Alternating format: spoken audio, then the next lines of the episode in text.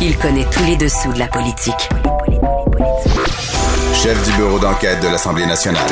Antoine Robitaille. Là-haut sur la colline.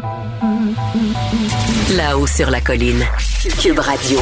Bon jeudi à tous. Aujourd'hui à l'émission, que faire pour euh, les hôteliers qui sont parmi les entrepreneurs les plus touchés par la pandémie?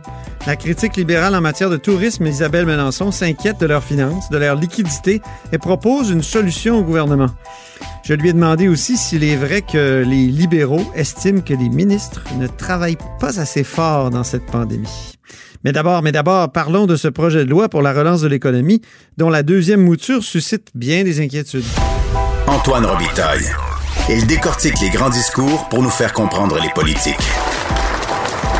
Là-haut sur la colline. Les consultations publiques sur le projet de loi 66 là, pour redémarrer l'économie, le projet de loi de la relance, comme on dit, qui veut accélérer plein de projets, ont commencé mardi. Et euh, il y a 20 groupes qui ont été invités à présenter des mémoires. Puis il y a un membre de la commission qui est au bout du fil. C'est Sylvain Gaudreau du Parti québécois. Bonjour. Oui, bonjour Antoine. Alors, ce projet de loi-là, euh, Québec solidaire appelle ça un cheval de Troie.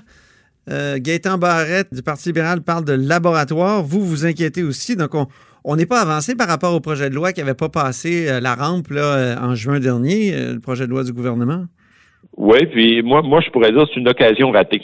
Alors, si, si, vous cherchez un, une expression là, par euh, oui. politique, là, en ce qui me concerne, c'est une occasion ratée parce que euh, le contexte de la pandémie offre euh, au fond l'opportunité de faire les choses différemment pour Mhm. relancer relancer l'économie, de, de, de, de, lâcher nos paramètres par défaut là, du 20e siècle là, qui sont entretenus par la, la CAC et euh, investir, par exemple, dans les infrastructures vertes, euh, faire en sorte que l'environnement soit le moteur du développement et non pas un frein au développement.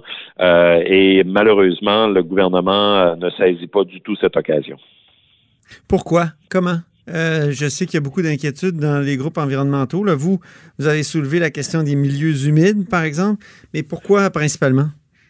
Ben, il y a, différents éléments. Je dirais, il y a sur le fond des choses, euh, puis il y a l'aspect technique. Sur le fond des choses, par exemple, euh, on pourrait accélérer euh, le, le, des, des, projets en, en, transport collectif. Il y en a quelques-uns, mais il pourrait en avoir davantage. On sait que c'est surtout dans le transport qu'on va être capable de réduire nos gaz à effet de serre.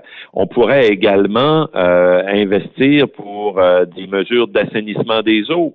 Juste pour vous dire, la stratégie, la stratégie québécoise des eaux usées de 2014 prévoyait la nécessité d'investissement de 30 milliards de dollars sur 9 ans pour bien euh, assainir les eaux usées au Québec. Il n'y a rien pour les eaux usées dans le, projet de loi euh, 66. Euh, donc ça, c'est sur le sur le type de projet. Mais d'un point de vue plus technique à l'intérieur même du, euh, du projet de loi, ben là, par exemple, on réduit les consultations qui sont prévues par le BAP. On ne fait pas d'inspection de conformité par le ministère une fois que les projets seront réalisés. On considère des, des projets qui étaient avant évalués comme étant des à risque modéré comme étant maintenant des projets à risque faible. Donc, on vient diminuer la protection de l'environnement sur un certain nombre de projets. On fait en sorte, par exemple, qu'on bypass, si vous me passez l'expression. On contourne. On contourne exactement. Je sais comment vous êtes. Euh, vous êtes. Euh, 101 pré précis, oui, sur les, les, bons termes, et vous faites bien. Donc, le, le projet de loi 66 contourne un, un, règlement qui vient tout juste d'être adopté, puis qui va, il est même pas encore en vigueur, il va entrer en vigueur au mois de décembre, sur l'accélération justement de procédures environnementales. On ne donne même pas la chance d'être appliqué, on le contourne par le projet de loi 66. Alors, vous voyez, autant sur le fond des projets, que mm -hmm. sur la forme ou sur, sur la mécanique, on a devant nous un projet de loi qui euh, qui remplit pas son objectif, là, qui serait de, de, de, de relancer l'économie en protégeant l'environnement.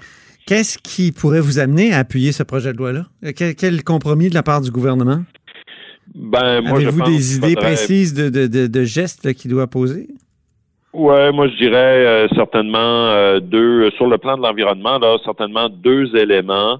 Euh, retirer toutes les mesures là, qui, qui viennent euh, diminuer les, l'évaluation sur le plan de l'environnement ou qui viennent diminuer les, les, les standards en environnement là, euh, et ajouter des, euh, des projets, par exemple, en assainissement des eaux. Euh, ça, pour moi, ça serait deux conditions très, très importantes.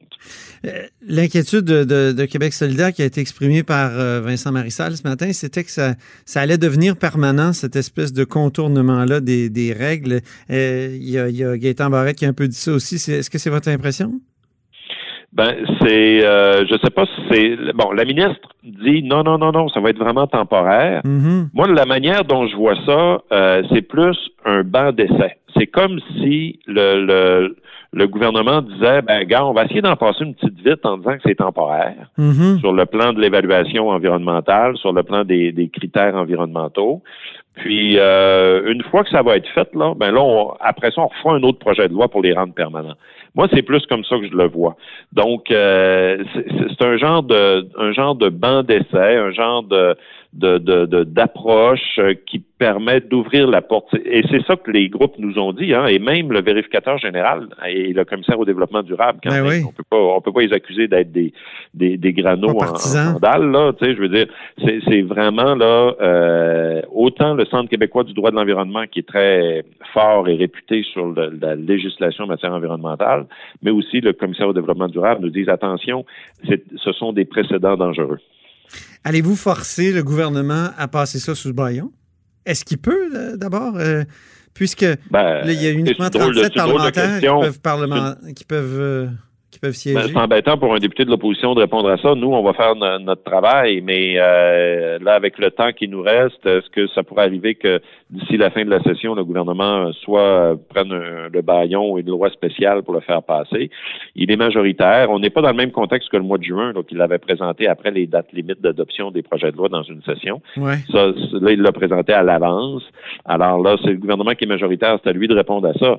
Mais moi, de mon côté, c'est sûr que sur le plan de l'environnement, euh, on du Parti québécois, nous serons intraitables. En même temps, euh, M. Gaudreau, au Québec, on dit toujours que ça prend trop de temps à faire des projets, que c'est ridicule, euh, que ça.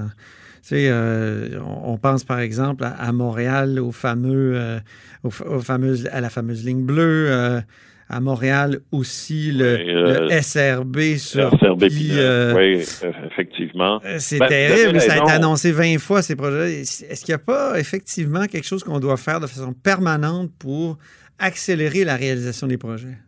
Oui, mais je pense que euh, c'est pas le bon moyen par le projet de loi 66.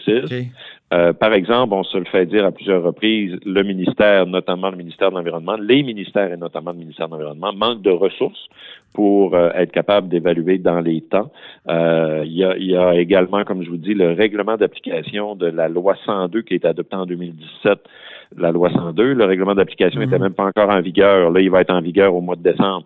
Et ça vise justement ça, réduire les délais. On peut-tu laisser le temps au règlement d'entrer en vigueur puis de faire son travail? Alors ça, c'est ça, c'est une autre chose qu'on doit faire.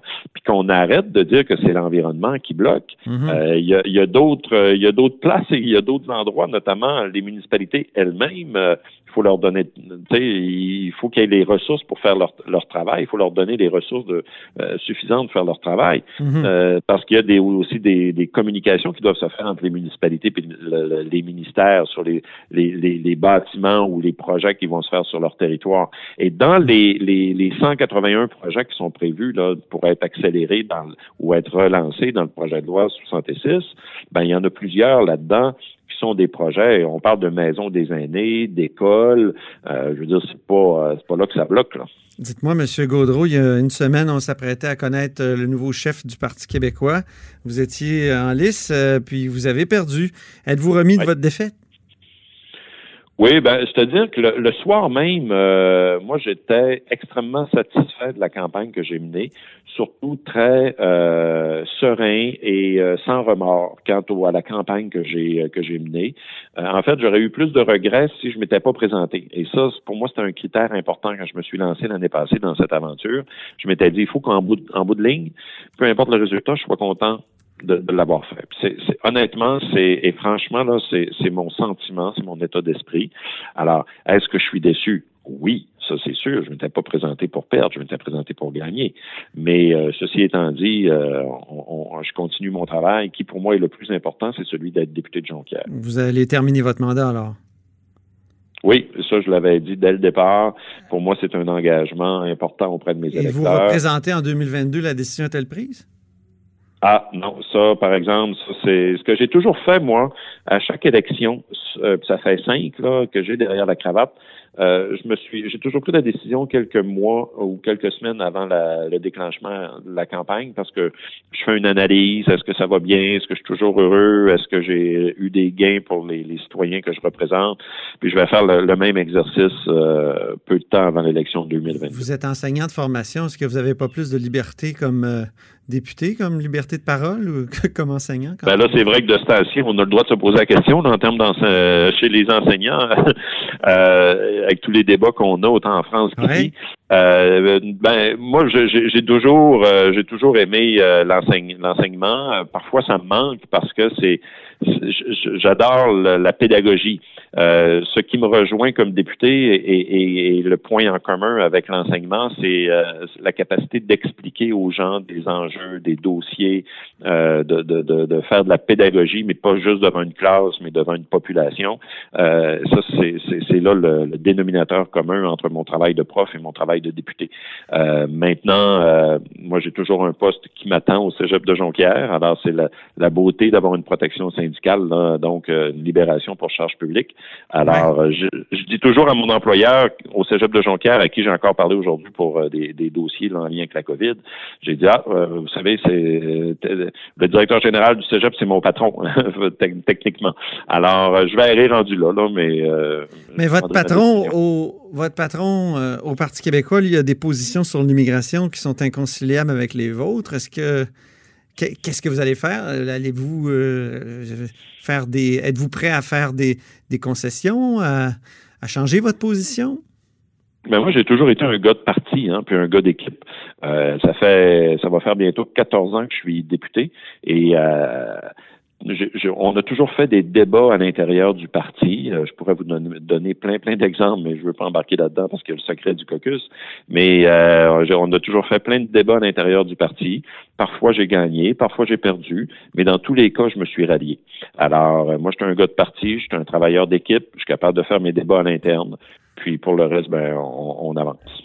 Donc, il est possible que vous fassiez le compromis de défendre une position avec laquelle vous n'êtes pas nécessairement à l'aise.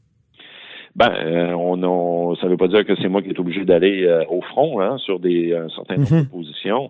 Euh, puis on trouve notre zone de confort, puis on continue de faire avancer nos idées. c'est pour ça qu'on le Parti québécois est un parti de militants. Puis moi, comme député, j'ai je me considère aussi comme un militant.